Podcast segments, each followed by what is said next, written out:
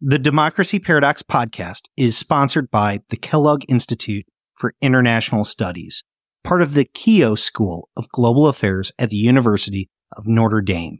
The Kellogg Institute has a 40 year history of excellence in advancing research and education on global democracy and human development. Learn more about the Kellogg Institute, including its world renowned visiting fellowships for scholars at various stages of their careers at kellogg.nd.edu. Welcome to the Democracy Paradox podcast. This is my daddy.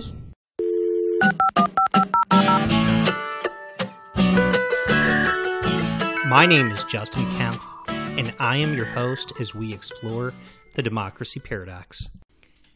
This is the third part of Resistance, Revolution, Democracy. Today's guest is Jonathan Pinckney. He's a program officer at the United States Institute of Peace and the author of From Dissent to Democracy The Promise and Perils of Civil Resistance Transitions. Two weeks ago, I spoke with Erica Chenoweth, who really opened my eyes to the fact that civil resistance campaigns exist all around us, from Hong Kong to Belarus. People choose nonviolence to fight authoritarianism. Even the United States has seen a wave of civil resistance after the death of George Floyd. But it's important to recognize civil resistance does not always bring about change. Nonetheless, many civil resistance campaigns have been revolutionary.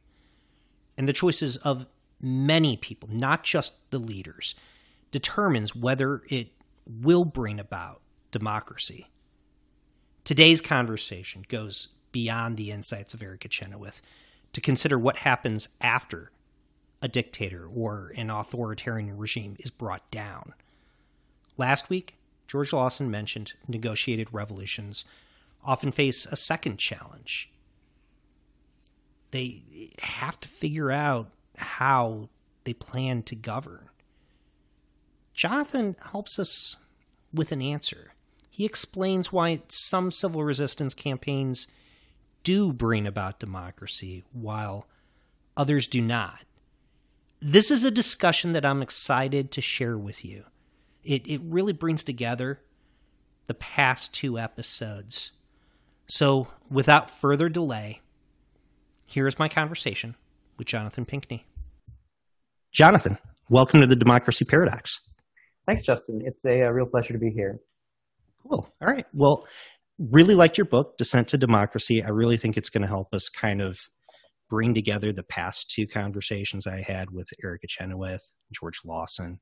So, just to kind of dive into the book real quick and kind of get to the heart of it, uh, there's a passage I really liked where you wrote, Often the nonviolent overthrow of a dictator is followed not by a smooth transition to democracy, but instead by violence, instability, and a return to dictatorship.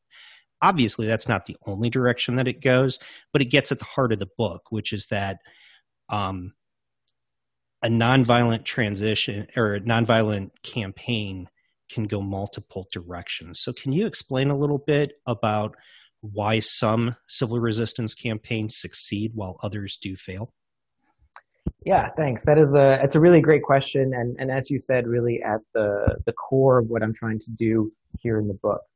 And I think really, you know, we'll get into my specific theory of the of uh, transitions initiated through civil resistance in particular a little bit later. But I think just the general principle and, and insight uh, that is not original to my work, but very much underlies my work, uh, is that ousting an old regime is really just the first step in a very complex set of steps that need to occur for a new democratic regime to be put in place. Um, as I said, I'm not the first to, to, to make this insight. You know, this goes back uh, several decades uh, through the, the study of political transitions. Um, but just that, that, you know, that, that negative removal uh, of what was in place before, you know, you need to have a lot of steps that go from, you know, breaking down something old uh, to building uh, something new uh, and that depending on sort of the, the particular way that the transition was initiated and the particular balance of power uh, that is in place um, throughout that transition period, uh, that can go, you know, many, many, many, many different directions. Um, I really like, uh, you know, there's a there's a quote from from Hannah Arendt uh, that I used to, to open the book. Uh, that you know, there's there's a bit longer, but at the core of it is uh, liberation is a condition of freedom, uh, but it by no means automatically leads to it. So of course, if you're going to get to a democracy and you have you have to get rid of the dictatorship that is that is there that is in place, um, but then there's a lot more work to do uh, once that initial step has been taken. Uh, a side note about Hannah Arendt's book on revolutions. I just listened to it on Audible. They've got a new program that if you have a membership already, which I did, um, they've got like all the stuff that's now included for free with your membership. Oh wow! and on great. revolutions is one of them. Mhm. It was uh, that that was uh, really helpful for these uh, conversations. To be Mhm. honest with you, um, I, I want to kind of take a step back in terms of um, the the theory before we get into your specific findings. Um, nonviolent resistance, and by the way, Erica Chenoweth talked a little bit about this. Um, the way that nonviolent resistance is more likely to bring about democracy than violent resistance.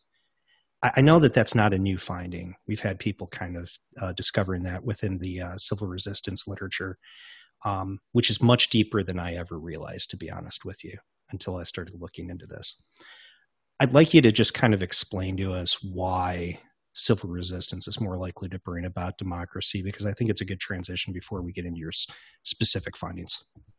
Yeah, sure. Uh, that's another really great question. And uh, as you said, uh, something that, that several scholars, uh, including Erica Chenoweth, who you mentioned, uh, have been have been looking at and and, and studying for for many years now. Um, to the extent where I don't think I'm I don't think it's uh, too far afield to say this is, is one of the sort of most robust, most consistent findings in the democratization literature today. Um, that if you have this um, civil resistance and, and sort of peaceful protests more generally as a part of a transition, then that transition is much more much more likely to lead to democracy. Now, across the literature, uh, people make different kinds of arguments uh, as to why you see this democratizing effect. Um, I, uh, in the book and sort of in my in my own study of it, I really emphasize. I, I would say one thing that has to do with the initiation of the transition, and then the second thing has to do with the shape that the transition takes, or mechanisms that can carry you through the transition. Um, and it's helpful if you think about this in terms of sort of what the alternatives are to a transition initiated through nonviolent action. Um, and you know, I bucket these basically into sort of three broad sort of uh, three broad categories. So you can have a transition that's initiated through through nonviolent action. You can have a transition that's initiated primarily through through violent action, through violent revolution, um, or you can have a transition where the initiative is, is primarily coming from elites themselves. There's sort of elite, an elite liberalization process. Um, and these three categories really imply very significant differences in balance of power uh, at the beginning of a transition process. Who is a, who is actually able to make decisions that are going to shape the political incentives and institutions that are going to be that are going to be happening throughout the transition. Um, and so, for instance, so let's so let's compare these three categories then. Uh, if you have a elite-led transition, um, then elites are likely to use that balance of power advantage to set up institutions in such a way uh, that you know whatever whatever new political regime comes out at the end of the transition, their own uh, sort of interests are going to be significantly protected in that new regime. Um, now, there's a this may they they may ha- have some degree of democratization uh, simply because of the kind of broader international environment. There are a lot of incentives uh, around kind of not being sort of fully autocratic, but having at least some level of, of quasi democracy. Uh, but political elites that have been um, that have been benefited by an autocratic regime are highly unlikely uh, to consider it in their political interest to establish truly representative democratic institutions. Um, and so if they have that balance of power advantage, uh, then they're likely to use that uh, to lead to, at best, some form of kind of quasi-democracy. If you have a transition that is initiated uh, by, say, violent revolutionaries who have, you know, successfully, violently overthrown the state, um, and then are, and that then having this like big advantage uh, to be able to to set up new political institutions and, and political incentives, Uh, again, I, I make the argument in the book and elsewhere that these people, these are people who obviously they haven't had, they haven't had power in the past, um, but because of the the way that you know being the leader of a violent revolutionary movement, uh, the kinds of people who are selected into that, um, and the way that waging a violent revolutionary movement uh, shapes your sort of view of the world, uh, they are also highly likely uh, to want to sort of use that balance of power advantage to to centralize power in their own hands um, and and not establish you know true representative democratic institutions. That that was actually one of the things that really caught me the mm. most, not just in your research but in others, because it seems so intuitive. The idea that hey, if you impose things on other people through violence, that you don't quite have democratic tendencies.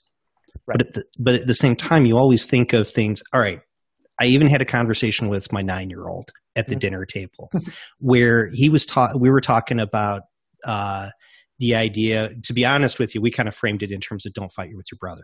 But mm. my point is is um a good a good lesson. Yes yeah. But the I, I i explained to him that well did you know that nonviolent resistance is actually more effective than violence?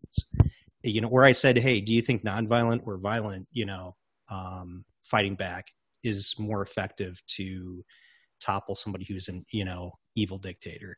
And he told me well of course violent. And i said well actually nonviolence. And he goes really? Well how are you supposed to fight back? Mm.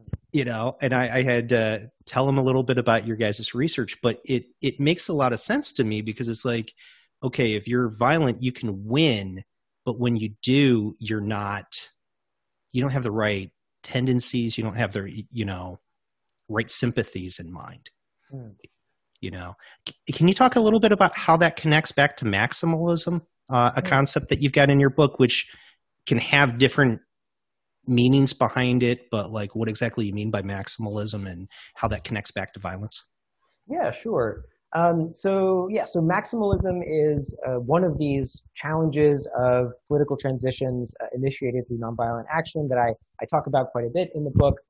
Um, to sort of summarize what I what I mean by maximalism uh, I'm, I'm really talking about the degree to which uh, action in a political system focuses on revolutionary goals and tactics uh, rather than institutionalized uh, or sort of normalized political channels.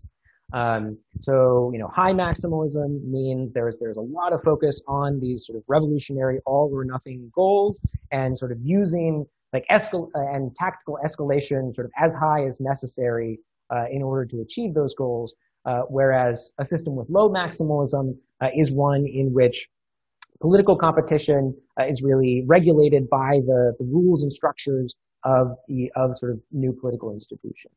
By um, maximalism, um, like a good example are oftentimes those communist revolutions that talk about like the workers and talk about the people below, but oftentimes end up with a result that isn't very democratic like let's say china let's say russia let's say cuba. Is is that kind of what you're referring to as maximalism?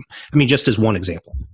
Yeah i mean so so certainly a, a, discourse uh, as is as is common in sort of communist revolutions where you know they're saying the the only way to sort of achieve political change is to completely sort of overthrow another economic class and establish a dictatorship of the proletariat. Like that would certainly be um, you know, one kind of subcategory of a, of a maximalist discourse. Um, but you can think about I mean, so, so one case uh, in the context of, of civil resistance transitions uh, that I, I, you know, I talk about in the book uh, to some, to some degree, uh, and that I think works as a particularly good example is um, sort of political competition in, in Thailand over the last kind of decade and a half or so, um, where you had um, a sort of a, primarily nonviolent movement that sort of overthrew that country's prime minister in 2006, um, initiated a, a, political transition.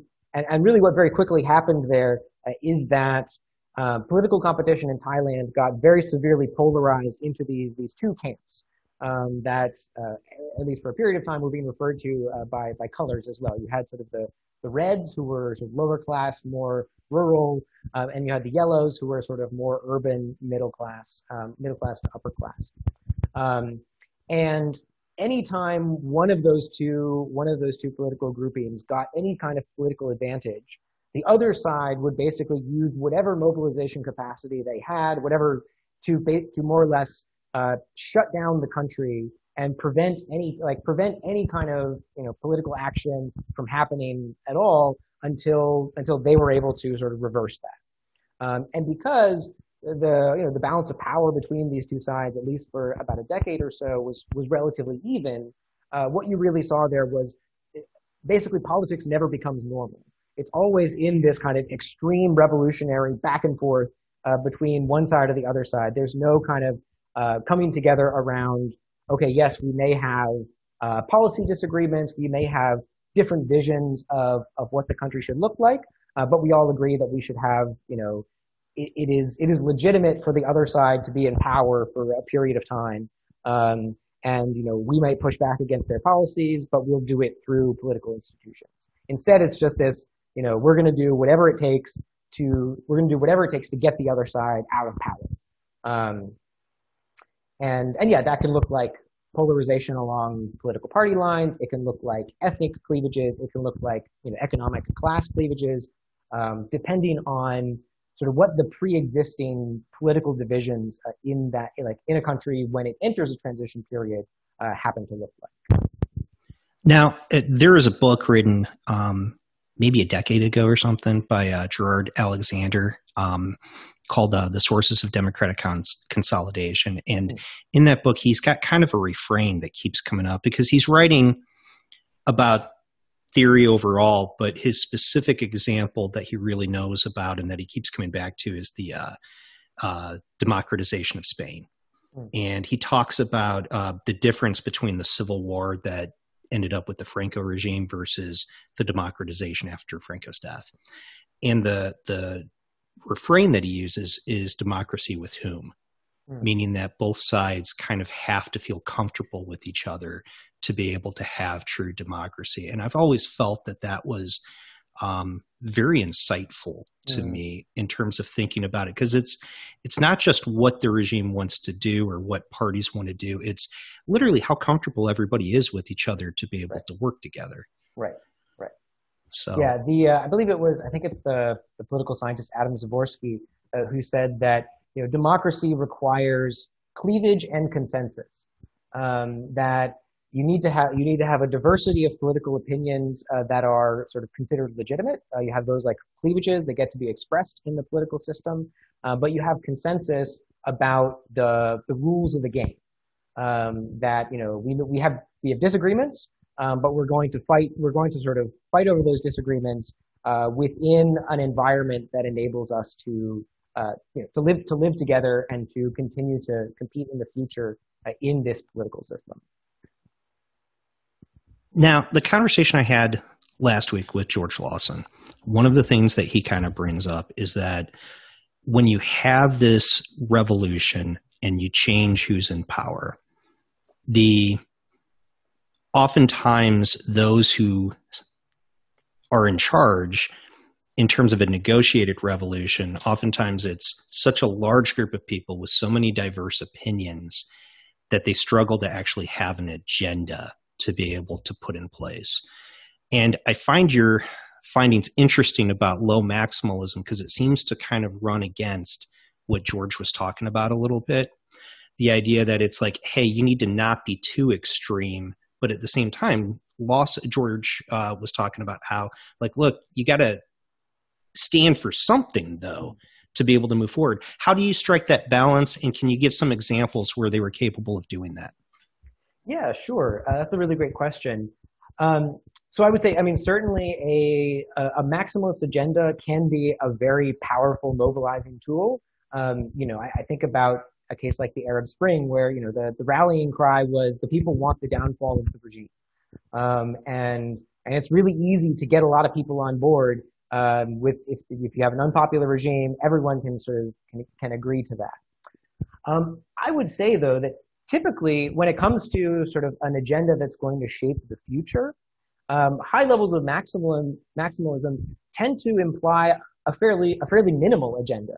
Um, there isn't a lot of there typically isn't a lot of policy content. It's basically just we hate these other guys. We don't want these other guys in power, um, and we're going to do whatever it takes to get them out.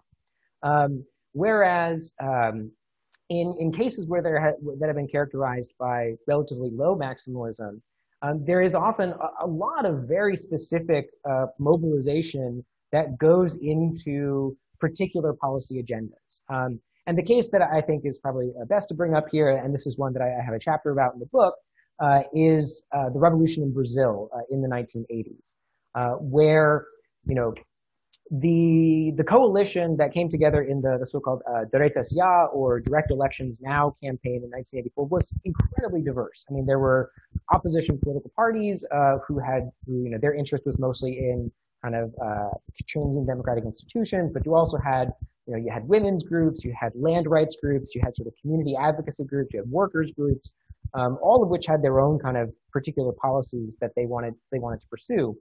Um, and they were very explicit in the period sort of before the transition began that you know we have we have more that we want here than just getting rid of the military. Um, you know, getting rid of the military is an initial condition uh, that we need if we want to. I mean, say in the case of the women's movement, we want to sort of uh, reform, uh, you know, reform laws so that they are more gender inclusive uh, here in Brazil. And so, in the transition, in the sort of the transition period after, um, you know, after the the you know there's the election of a of a civilian president and they initiate a transition process.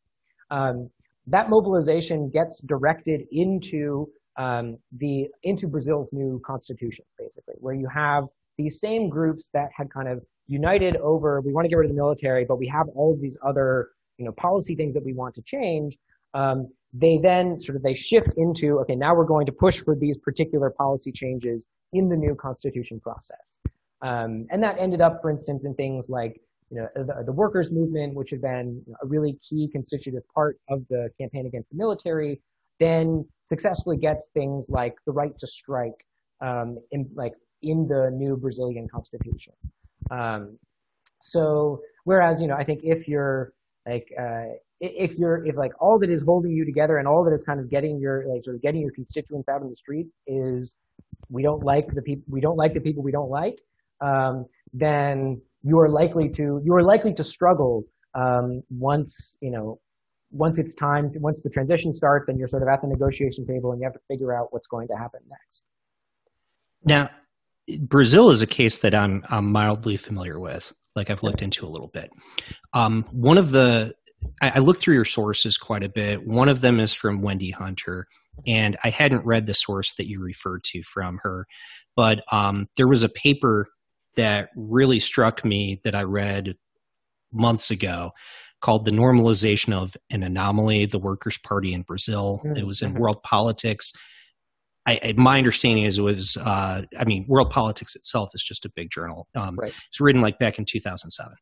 Um, what she wrote about in there was about how the Workers' Party was so different from every other party because it actually had an agenda in place um, a lot of the parties in Brazil were very personalist mm-hmm. up until then, where it's like somebody would create a party just so they could run for president or so they could run for Congress, very much like Bolsonaro recently did. The uh, the Workers' Party actually had a firm agenda, a very firm idea of what they stood for, and Lula continued to run for for president multiple times before he finally won. I'd like to know a little bit. It how do you keep people mobilized um, after the fall in a case where you're trying to create those political parties, trying to create things? And in the case of the Workers' Party, is that a case where um, they had what you would consider maximalist policies, or would you consider that somewhere short of that? Hmm. Yeah, that's a really, I mean, that's a really great question. And I think, yeah, the Workers' Party is a really, is a really crucial part of that story of transition there. And one thing that I would emphasize about the Workers' Party specifically in the Brazilian transition is that they chose, they chose the role and very intentionally and very explicitly the role of sort of loyal, op- like loyal opposition once the transition had started because the, I mean, large segments of, I mean, the, the political parties, as you mentioned, and, and kind of this broader, you know, political social coalition that had, you know, come together as the sort of pro-democracy movement were not as, you know, not as far to the left as the Workers' Party. Um, and on sort of on sort of the left or you know the left the left flank of the Workers' Party were you know people who were you know, Maoists who wanted to sort of wage armed revolution um, to to achieve you know a, a, a single party communist regime, and uh, people in the like people in the Workers' Party very much rejected that. Uh, and, and, Lula in particular sort of rejected that and said, you know, okay, yes, we are, we're not getting everything, we're not getting everything we want. Um, but we're go- like our, our way of getting that over the long term is through, um, I, am going to pronounce this word wrong because my Portuguese is, is basically non-existent, but um, they talked about um, conciliação, I believe is, is how you say it, which is you know conciliation, as this really core principle of the different political forces uh, during the transition in Brazil. That everyone sort of like everyone kind of recognized, you know, we're not going to get we're not going to get everything that we want, um, but what we all share is an interest in creating these new political institutions that are going to normalize and regularize competition um, so that we don't have another, you know, another sort of anti-democratic takeover uh, by by the military at some point in the future. So I mean, like, you know, the fact that uh, the first you know, the first civilian president of Brazil uh, after um, you know uh, starting in starting in 1985 was uh, Jose Sarney, who for basically up until let's say maybe about five minutes uh, before he was a, a democratizer was a very close ally of the military regime and kind of, you know, was one of these people who defected when he sort of saw the writing on the wall. And, you know, people who had been activists in the pro-democracy movement, uh, whether that was on the political side or in the, in the workers movement, you know, really did not like Jose Sarney for, for very good reasons. Um, but they said, you know, okay, this is, this is not, you know, this is not who we wanted to have in power. He, he got in power because the, the presidential candidate, uh, died actually, uh, just before he was supposed to be inaugurated. Jose Sarney was going to was going to be the vice president. But they said, okay, but we need to we need to adopt this attitude of conciliação and like work together in order to to make this transition process happen. Um, which again, I think was not something that not something that had to happen. Um, it was a, a, process of kind of intentional intentional you know uh, intentional choice by leaders like Lula um, or or others in the in the pro democracy movement. James Loxton had an interesting piece in Journal of Democracy about five years ago called uh, "Authoritarian Successor Parties," oh, mm-hmm. where he described how, um, in the transition to democracy, oftentimes those who were in power are able to inherit all of the structures that existed beforehand. They have a political party in place. Mm. They've got institutions in place to be able to mobilize the vote. Do you find that in some of these transitions, um, the holdovers from the authoritarian regime are capable of cleaning back to power? And how does the mobilization of of those who believe in democracy kind of um, uh, hold that in check when that occurs? Uh, Brazil's a good good example. I mean, do you have any? Uh, let, us go to a different example, possibly. Yeah. Yeah, sure. Um, so yeah, I think this is something that the, the article that you mentioned, and there are you know there's a there's a lot of work out there that has emphasized both that this commonly happens and and indeed making the argument frequently that when you have successful authoritarian successor parties, that's actually that's a that's a sign that you're likely to have democratic consolidation over the long term. Um, and I, I paint that, I, I, I would characterize that um, as, you know, this means that we're going, like, it, it can serve as the foundation for healthy political competition.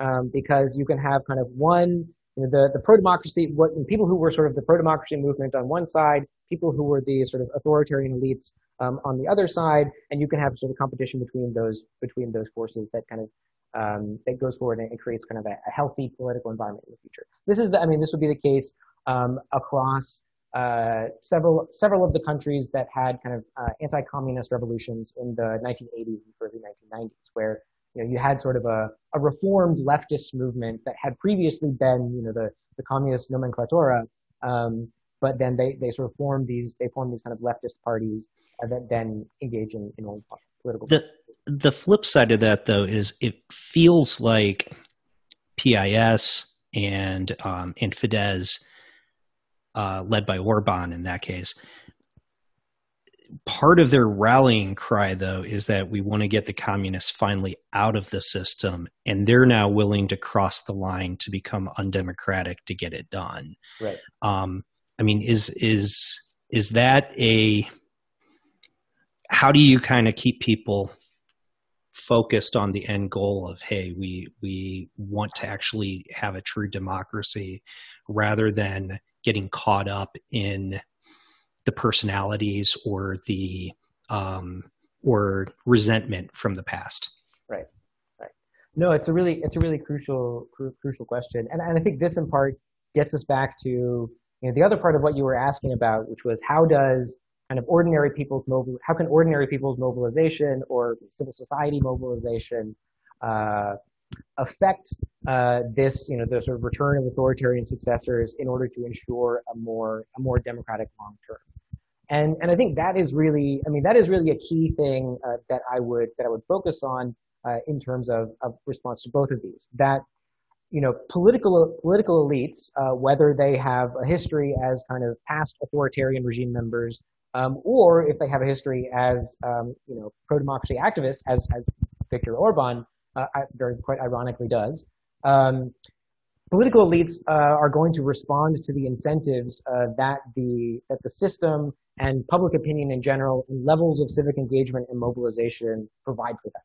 Um, of course, this isn't you know this isn't a one-way street in either direction. Elites shape the way that people mobilize, and people and people's mobilization shapes the way that elites act.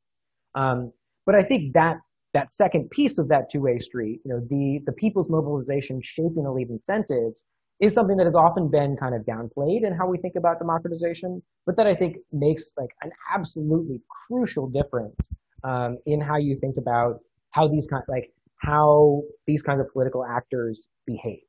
Um, they're going to do they're going to do what they have to do to stay in power, and if what they have to do to stay in power or to try and to continue to struggle for political power is, you know, be be democratic, uh, then they will then they will do that. Um, and so that's why that's you know that's why grassroots pressure and popular mobilization that you know punishes defections from democratic norms is so like is so crucial um, because political elites can see that as a signal uh, that you know here are the like here are the boundary lines uh, that we that we can't cross. Um, another sort of you know so uh, another case that I have a, I have a chapter about in the book is the the transition in Zambia uh, in the 1990s, which I think is actually a, a good example both of um, mobilization, uh, lack of mobilization, failing to punish these kinds of defections, uh, but then sort of later on establishing some guardrails. Uh, so uh, Zambia has a transition in, in 1991. Won't go into a ton of detail there, but basically the, the new president, who had previously been a labor activist, sort of very quickly begins engaging in, in pretty anti-democratic and, and fairly corrupt uh, behavior along many different dimensions.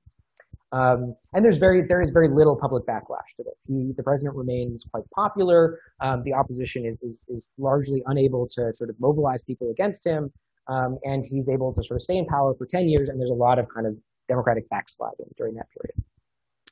In 10 years after he comes to power, though, uh, he and his supporters try to change the constitution of Zambia uh, so that he can run for a third term, uh, which is you know, previously not allowed in the not allowed in the new constitution. Um, and this uh, serves as a like civil society responds to this by saying like, no, this is like this is unacceptable. Like you've you know you've done a lot over the last 10 years and people haven't really responded to it. But when like when, when sort of President Frederick Chiluba, the president of Zambia, tries to make this change, then there's a really big public backlash. And to, to the point that, um, you know, many of his sort of closest advisors, uh, people who I, I, interviewed for my work there said, you know, we, we had to tell him, like, you got, you got to stop doing this. Like, we, like, we're gonna, you know, we are all, we are all going to sort of lose power, um, if we, like, if we try and continue to push for this particular violation of democratic norms. Um, and it was, and it was this outside pressure by the grassroots that prevented them from doing that. If, if sort of uh, the president had started kind of floating this third term idea and nobody had said anything, as had been the case for sort of previous examples of political corruption, then, you know, he would have passed that and probably would have stayed in power until he died.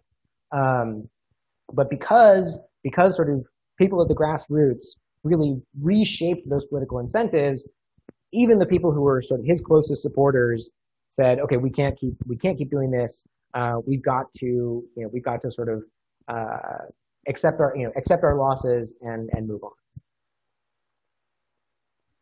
Your field research in this book is impressive.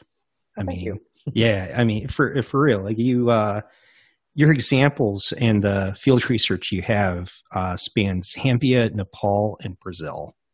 Um, completely different continents, even. Uh, and and Zambia and Nepal. I mean, I've read news articles and maybe a paper or two on those places, but those are not highly researched places. So really impressive in terms of the book. Um, I do want to kind of keep going down the the road in terms of mobilization because I think that that is so impressive. I mean, it it it strikes at something that is just so so obvious in democracy that we forget about, which is that democracy is supposed to be about the government of the people. So Right. it just seems intuitive. Hey, you've got to have the people involved. Right. Um, but oftentimes we talk about democracy and political science and everything, and and even history, and you get so caught up in what the great men are doing Mm. that you forget about hey, what's the role for everybody else? What I'd like to know is what is it when you talk about mobilization, high mobilization? Can you give concrete examples of what exactly people are doing to be able to maintain that high level of mobilization? Mm. especially because you just had the transition. Like you got out there, you risked your life, you you stood up to a dictator. We had you have a, a, a peaceful transition over to in a democratization. I would imagine that people just want to stay home now. Mm. What what do they do? Uh, how what what is their level of involvement and what is it? What type of mobilization makes the difference once the initial transition occurs? Mm. Yeah, well, so this question, uh, uh, this question of what kind of mobilization makes the difference, I'm, I'm afraid I'm going to have to punt on because that's uh, that's new research that I'm working on right now, um, and I, I don't know the answer to that question yet. Um, I have Sneak some, preview time. I have some I have some thoughts about that, um, some sort of initial hypotheses, but it's certainly like um, it's uh, there's a a large research project that uh, my team at the U.S. Institute of Peace is doing in in collaboration uh, with the Democracy, Human Rights, and Governance Center at, at USAID. And one of the questions we're looking into uh, is this exact question of you know what are the specific forms of mobilization that have occurred in these kinds of transitions, and what are the ones that are most effective um, in you know keeping new elites accountable um, and continuing to push things towards democracy. Let, let me ask you about this then. Um, one of the scholars that you reference in the book is Scott Mainwaring from Harvard. Mhm. And he is well known for his work uh, on party system institutionalization. That's a very formalized, institutionalized process for mobilization. How important is that towards maintaining democracy versus non traditional forms of mobilization um, in in just your experience or Mm. or your gut or is that something you're looking into Yeah, I mean, I think so. The answer, I mean, I think the answer is that that both are are quite important. Um, you know, we've been talking about sort of uh, about maximalism for quite some time, and, and the way out of maximalism is to have you know new institutionalized uh, political avenues uh, through which you know, people can express uh, different political preferences and that have you know, sort of general buy-in from the society.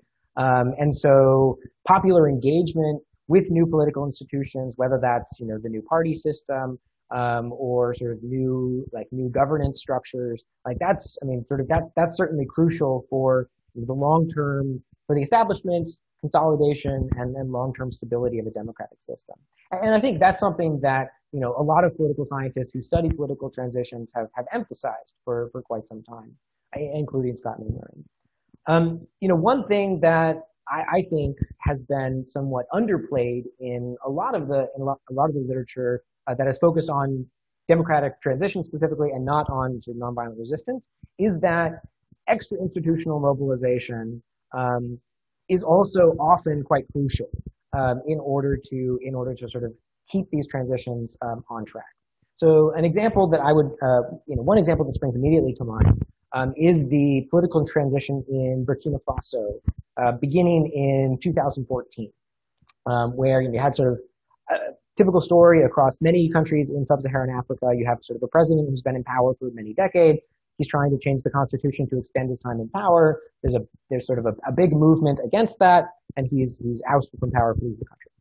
Um, then, of course, a, a, big messy transition process starts. Um, and there's a lot of, you know, there's a lot of institutionalized engagement from sort of ordinary people in Burkina Faso. But crucially, uh, about a year after the transition starts, um, elements of the military that had been kind of closest to the old president uh, stage a coup attempt um, and attempt and basically sort of attempt to reverse the transition. Uh, and what happens in response to that is a, a, massive upsurge in people on the streets um, and and people, both people on the streets pro, in public protests and also general strikes and, and a, a, wide range of other kinds of nonviolent tactics. Um, and that is absolutely like that's absolutely critical in foiling that coup attempt uh, because because the pop because sort of the popular resistance is so huge. Um, you know, other factions of the military, which were initially kind of quite sympathetic to the coup plotters, then kind of well, initially they sort of say, well, let's like let's let's step back and wait and see what's going to happen here see if you know see if this is going to work out. And then as they see kind of mobilization continuing um, they say okay well it's going to you know if we try and join this coup you know this could lead like this you know this is we're going to have to basically we're going to have to kill a lot of people. It's going to be really bloody and we don't want to do we don't want to do that. Um, the opposition is like really intentionally reaching out to the military this time saying like you don't have to join the coup. Um, and so the rest of the military says we're not going to join the coup, um, and they sort of surround the capital, and the coup plotters surrender.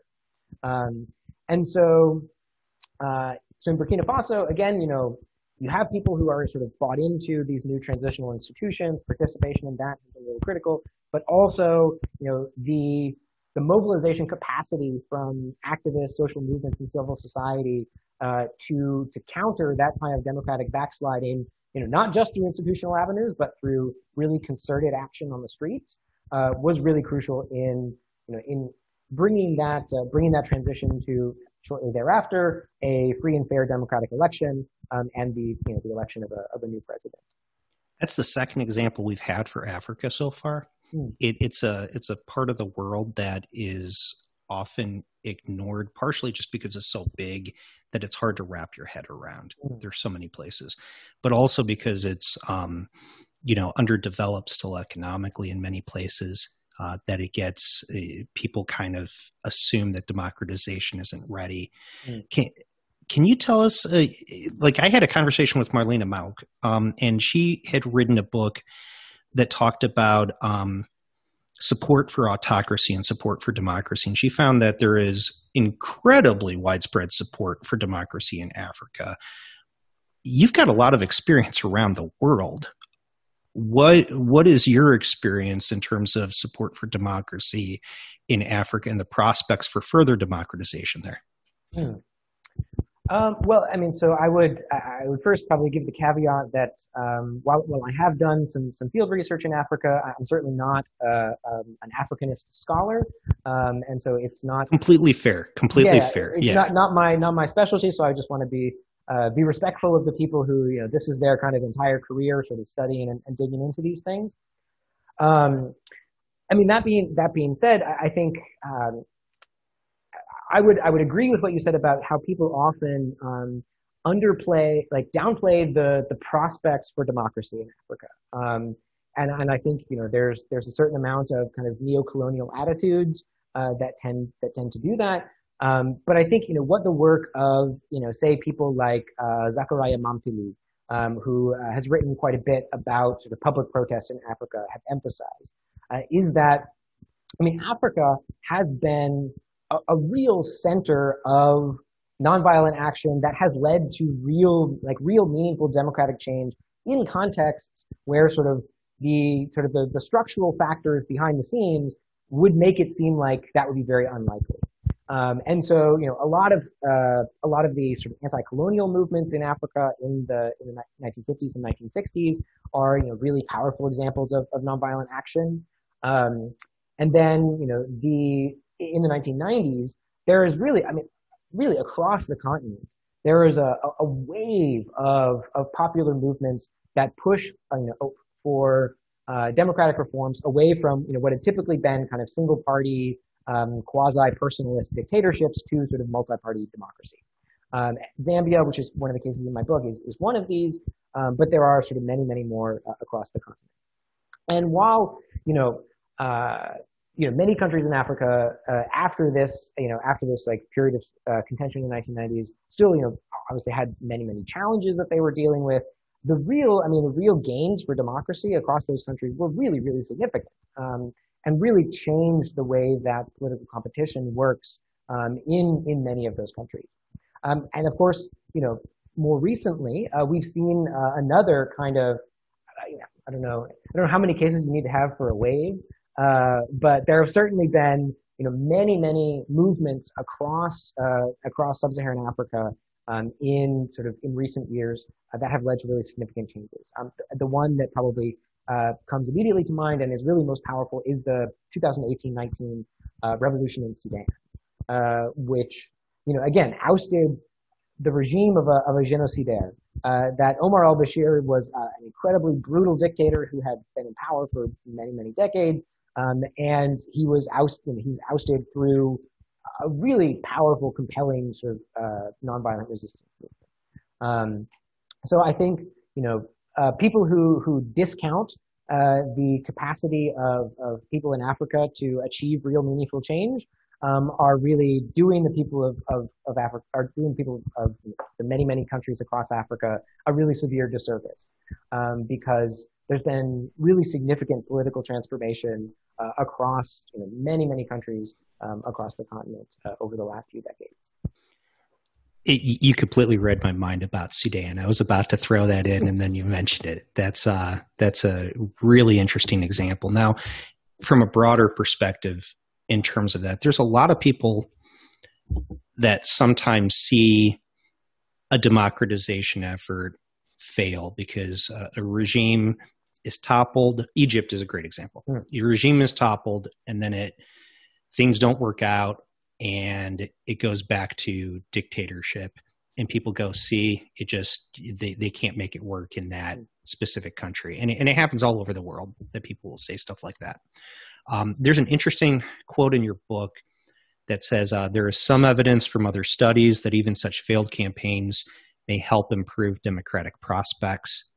Um, I've, I've, seen that come up in a number of places, in very different places. This idea of um, instead of authoritarian legacies, thinking of things like democratic legacies. Mm. That efforts to democratize build upon each other over long periods of time. Have you read Sheri Berman's book that came out last year on uh, democracy and dictatorship in Europe? I don't believe so. No. Okay. Sorry. Yeah, no, no. It's a it's really cool because it walks through the history of democratization in Europe. And her point is is that there were so many false starts that occurred but they built on one another so that you could eventually find democratization. Um, can you talk a little bit about how efforts to democratize um, through civil resistance, especially, can um, sometimes build on one another, even if they fail once, that they can come back a second time to succeed? Yeah, certainly. That's a that's a really great uh, that's a really great question. So I think you know the the the finding that I'm referencing in that specific quote um, comes from Erica Chenoweth's work, uh, where she finds that uh, even a, a, nonviolent resistance campaign that failed uh, is a statistically significant predictor of higher levels of democracy five years in the future. Um, so that's the, the specific uh, the specific statistical finding that I, am referencing um, there. Uh, and I think you know there's uh, there, there's quite a bit of evidence uh, across sort of many different you know many different scholarly literatures that really support this this contention that you're bringing up. Both that um, even kind of failed pro-democracy efforts or even sort of uh, elections that are everyone knows they're rigged everyone knows the government is going to win but nevertheless if you have a lot of those elections over time people become very used to the idea that political power comes through elections um, and that can kind of uh, that can kind of set the stage uh, for a for a future democratic transition in the specific civil resistance space, um, I would emphasize that you know sort of engagement in civil resistance can build the skills and organizational networks uh, that can sort of empower society to push for change later on, even if it even if sort of the campaign fails in the short term. Um, so I just because it's a, a, case that we haven't talked about yet, uh, Poland uh, springs to mind here, uh, where you know this, the solidarity movement in Poland that ended up sort of initiating that country's transition to democracy in the late 1980s is quite famous, quite well known. Um, what is typically sort of less, what is less known, uh, if you're not sort of a Eastern Europe or Poland specialist, is that you know there were there were many different attempts at mobilization prior to the emergence of the solidarity movement in the 1980s that failed to achieve the same, you know, sort of the same degree of, of political change that solidarity did. Even solidarity itself, um, you know, has their sort of initial uh, initial big mobilization in 1980. Um, they initially get some concessions from the government. They establish kind of this new organiz- independent organizational infrastructure. Uh, and then in 1981, uh, they are declared illegal, and there is a huge crackdown on them, and their movement has to go has to go underground. And it's really interesting if you um, you know if you read sort of political science or sort of Poland observers in the 1980s, they talk about solidarity as this like example of failure. Uh, this example of like, oh, we were all really optimistic about change that was going to come because of solidarity, um, but now what we've seen is that even a big movement like solidarity can't possibly overcome a regime like the Polish regime, which is like so deeply entrenched and has the support of the Soviet Union. But what was happening behind the scenes there is that um, the solidarity movement took the opportunity, you know, saw, saw they're being made illegal as an opportunity to continue to kind of build their build their networks, build a political social alternative to the communist regime, and wait for an opportune moment. Um, so uh, the, the, Polish dissident Adam Michnik um, has uh, a number of really excellent writings talking about you know, this decision-making process within the solidarity movement, uh, about the choice that you know, we're going to go underground, um, we're going to try and provide alter- alternate sources of information so that people aren't buying into government propaganda. We're going to provide a political structure that can be kind of intact uh, for you know for when we can rise back to the surface again. And we're going to try and pro- we're going to provide for people's economic needs as well as much as we can, uh, so that people have a reason to kind of uh, move away from their support for the government towards their support for us. So, solidarity, so solidarity focuses, you know, uses the you know, their their failure uh, to achieve sort of immediate political change, um, to really focus on those kind of movement building activities over the course of about you know the subsequent kind of seven years, and then in sort of 1988, when you know political incentives have changed both within Poland and in sort of Poland's external ally in the Soviet Union, Solidarity is able to sort of rise back to the surface, organize a lot of strikes, and and sort of force the Polish government to negotiate that's a really good example of what Erica Chenoweth talks about as uh, parallel institutions as mm-hmm. well. Mm-hmm. Um, now, kind of in that same area of the world, especially as we're kind of um, starting to get ready to kind of wrap up here, wanted to ask you a little bit about the prospects for democratization in Belarus, which have seen a lot of civil resistance campaigns right now, and we're seeing that effort. Assuming if they are capable of of bringing Lukashenko down, how do you feel in terms of the uh, the elements that you look at in terms of mobilization and maximalism? How do you feel that Belarus, the prospects for them to succeed towards democracy are? Hmm. Yeah, I mean it's a really it's a really interesting question. Um, but yeah, and of course, you know, there's that in, very big initial question of whether they're able to sort of initiate a, a political transition, which I would say I, am I'm, I'm somewhat optimistic about, uh, but certainly a lot of a lot of uncertainty around that. So during the transition, um, I would say I'm also fairly optimistic uh, about the prospects for, you know, probably I mean at least significant a significant degree of democratization um, in Belarus, and there are there are a few reasons for that. Um, first, I think they've shown that there there is a really sort of powerful there are very powerful mobilization structures there that perhaps people were were discounting before you know this kind of massive wave of protests. Um, so, but whether that's uh, kind of um, public sector workers um, or or opposition political parties, I think those may be those may sort of serve as kind of the, the foundation for for continued continued civic mobilization. Um, and there are, again, I, am not a Belarus expert as well, uh, but I would say, you know, there, from my sort of reading of the case, there seem to be very sort of relatively few um, axes of contention that could turn into a, a really severe maximalist struggle uh, during the transition period. Um, there seems to be a fair amount of consensus uh, within, I mean, both political elites um, and Belarusian society more broadly um, about the shape of what a, a, future Belarus would look like. A potential, except, I mean, a potential exception to that, that you know we've seen as a, a very powerful and destructive force in, in, other cases in the region, um, namely Ukraine, uh, would be you know the, the the degree of alignment either with Russia or the West, um, and so that you know that could be one potential source of, of sort of maximalist contention back and forth that might undermine a democratic transition.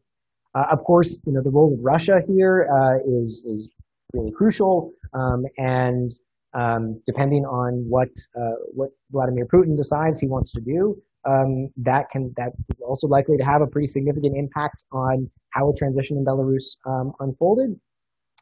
Uh, and then I'm also, I would say, you know, there's a there's a finding from um, the sociologist Ali Kadivar, uh, who finds that uh, civil resistance campaigns that are fairly that are fairly short uh, tend to lead to less democratization, and one and civil resistance campaigns that last for a long time before you know before leading to, to a transition tend to lead to more democracy. Uh, his argument there is that um, that tends you know, a longer campaign allows for more sort of institutions to be built that can then maintain mobilization and maintain accountability through the transition. Um, and so I think, you know, the fact that the, the current mobilization in Belarus has been fairly short, that would be another maybe potentially, um, you know, potentially problematic uh, source. But there are also, I mean, there is, but uh, there are some internal reasons for optimism. Also, I mean, external reasons for optimism. Uh, a relatively high level of, of economic development. Um, you know, a lot of sort of democratic neighbors who, uh, with the exception of Russia, uh, a lot of democratic neighbors who are who are interested in promoting democracy um, in Belarus. Um, and so those are also you know factors that, that tend to make sort of democratization more likely. So I would say overall, I'm I'm fairly optimistic, uh, but with some uh, some important caveats. Before we, just for a final question here, the um, your role right now is with here. Let me make sure I get this right. United States Institute of Peace. Is that right? Okay. Um, can you just briefly describe uh, your uh, obviously a lot of people that I interview um, are professors. Your role is a little bit different, and some people I think would find that very exciting. Hmm. The fact that you're um, working for uh, an organization, and can you briefly describe what they do? And since you actually do sometimes interact with people on the ground, can you give one example that you're very excited about that you've had at least some conversations with the people uh, involved through your current role? Hmm. Yeah, thanks. That's a that's a really fascinating. That's a really great question. Um, so uh, the U.S. Institute of Peace uh, is a, a nonpartisan institute that was established by Congress uh, back in the 80s. Um, we have we pursue uh, a number of different avenues, uh, both in terms of research and practice uh, related to peace building. Um, my specific role is as part of our, our program on nonviolent action, uh, that focuses on nonviolent resistance campaigns, uh, as we've been talking about for the for the last hour. Uh, and my specific program, we do uh, basically three things. Um, we do applied research, uh, we do training and education, um, and we do policy engagement. Um, so uh, I'm my background is is as an academic. Um, I, I, thought I was also going to be a professor about this time in my career, but that didn't that didn't end up happening. But uh, I still very much, I mean, I work as a, as a researcher, uh, doing similar kinds of research projects uh, on nonviolent resistance uh, as ones that I was doing uh, when I was in academia. Uh, and one, you know, really exciting part of being, being in an institution like USIP is that, you know, we're sort of, we're empowered to pursue that research, but then also to really sort of directly apply that research to um, you know, to, to movements that are happening that are happening on the ground. Um, and so I think in, in particular, uh, I've really uh, I've really enjoyed getting to uh, participate in and be a part of um, our sort of training and education efforts. Uh, we have a training curriculum called Synergizing Nonviolent Action and Peace Building, uh, or SNAP. Um, and we've done uh, we've done snap workshops all across the world in many different contexts in Latin America, in Sudan, in, in, South Sudan, in Afghanistan, um, and you know I think getting to uh, you know getting to talk through what can often seem like sort of abstract academic principles about political change, getting to actually talk through those with grassroots organizers uh, is something that is you know really really exciting um, and, and really compelling for me. Uh, so uh, if there are, I, I know uh, this year in particular, uh, it is a, a, very challenging academic job market out there. Um, and so if there are other, you know, uh, young researchers out there who are interested in nonviolent action, in peace building, um, in, in these kinds of in these kinds of issues, I would encourage you to, to think about USIP. Um, it's a it is a great place to be. We do really we do really great research um, and also have some, some really great opportunities uh, for, for direct uh, you know, direct engagement in, in shaping outcomes in some of these sort of most challenging phases. Can you give us uh, just a quick example of somebody that you did work with through the training process uh, program or something else that was uh, pretty exciting or that was maybe different for you?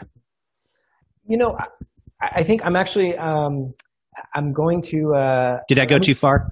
no, no. Well, I'm just I, I uh, have to be concerned about the the safety and security of uh, of some of our partners, and because uh, in many cases they are you know they are working in in contexts where there is a, there's a lot of political repression, um, and so that's that's the only reason why I'm I'm hesitant uh, to be a little bit to be sort of more specific uh, about the the people that you know sort of some of the grassroots activists on the ground that we've been directly engaging with. Well, hopefully in a few years, once you've got you know you've been there for a while, we can talk about some of the ones that you worked with that were successful. well, I mean, I would say, I mean, we have we've uh-huh. done we have done a lot of work in Sudan, and that work sort of predates the the revolution in 2018-19. Um, oh, great! And uh, and so that was um, that, that was certainly something that the people on my team were, were very excited about uh, when you know we saw kind of political change happening in Sudan and a situation where you know, people who we had worked with in the past who had been you know facing really severe degrees of repression um, are now you know, able to operate sort of much more much more openly um, and and able to kind of continue to push for for sort of real political change uh, and sustained political change uh, in their in their country. That that's got to be just really cool just to be interacting with people that are that much at the forefront of of things that are changing world history. Yeah, I mean, it, it's certainly it's a it's a real privilege, and it's uh, I would say it's also it's a responsibility that that I and I would say every you know, everyone at USIP takes very seriously. Um, that you know we you know our our mandate is is about, is to to share information that can help build peace. Um, and so we really like we, we think really carefully uh, about um, making sure that our, our partners are like our partners are not being put in danger um, by you know by the kinds of interactions that we have with them, by the kinds of training uh, that we give to them, uh, and that every you know, and that everything we're doing um, is is focused on that goal of how can we have you know more peaceful, inclusive, stable societies uh, over over the long term. Um, I think as you know, as some, someone coming from an academic background as well, you know, I always, I'm always, I'm always trying to be very intentional about uh, not just saying what I know, but saying what I don't know, um, and saying, you know, okay, here's what you know, here's what the statistics can tell us about you know this particular question, but there's a lot that we don't know about this, and and in every case, this is something that you know we say to to every activist that we talk to, um, you are the expert when it comes to your country you know, we can maybe give some, we can maybe sort of give some insights about you know, broad global trends. Um, but when it comes to, you know, really what needs to happen, like what needs to happen in your particular case, you're the, like, you are the expert. Um, and it would be, it would be deeply inappropriate for us to say like, okay, this is what you need to do, um, in order to, you know, uh, make more sort of peaceful change happen, uh, happen in your society. Well, Jonathan, thank you so much for talking to me today. This is a great conclusion to um, the past uh, the past three episodes that I've put together for resistance, revolution, democracy, where we can kind of end on a hopeful note that the civil resistance can produce meaningful democratic changes if it's you know if it's done right, if the people remain involved, and if they remain open to um, democratic values in the end. Yeah. So I think that's uh, that's a great place to kind of end at this point. And uh, thank you so much for taking the time to talk to me. Yeah, of course. Uh, thanks so much for the invitation, Justin. It was a, it was a real pleasure to, to have this chat with you. All right, thanks. The democracy paradox is possible because of the support of many people and institutions. I want to thank the team at Oxford University Press who provided a copy of From Dissent to Democracy. I want to thank Apes of the State for allowing me to use their music. You can find them on Spotify or their Bandcamp page. As always, I would not be able to produce these podcasts without the support of my wife, Julie, and the good behavior of my kids. The home of the Democracy Paradox podcast is at www.democracyparadox.com. Thank you for listening.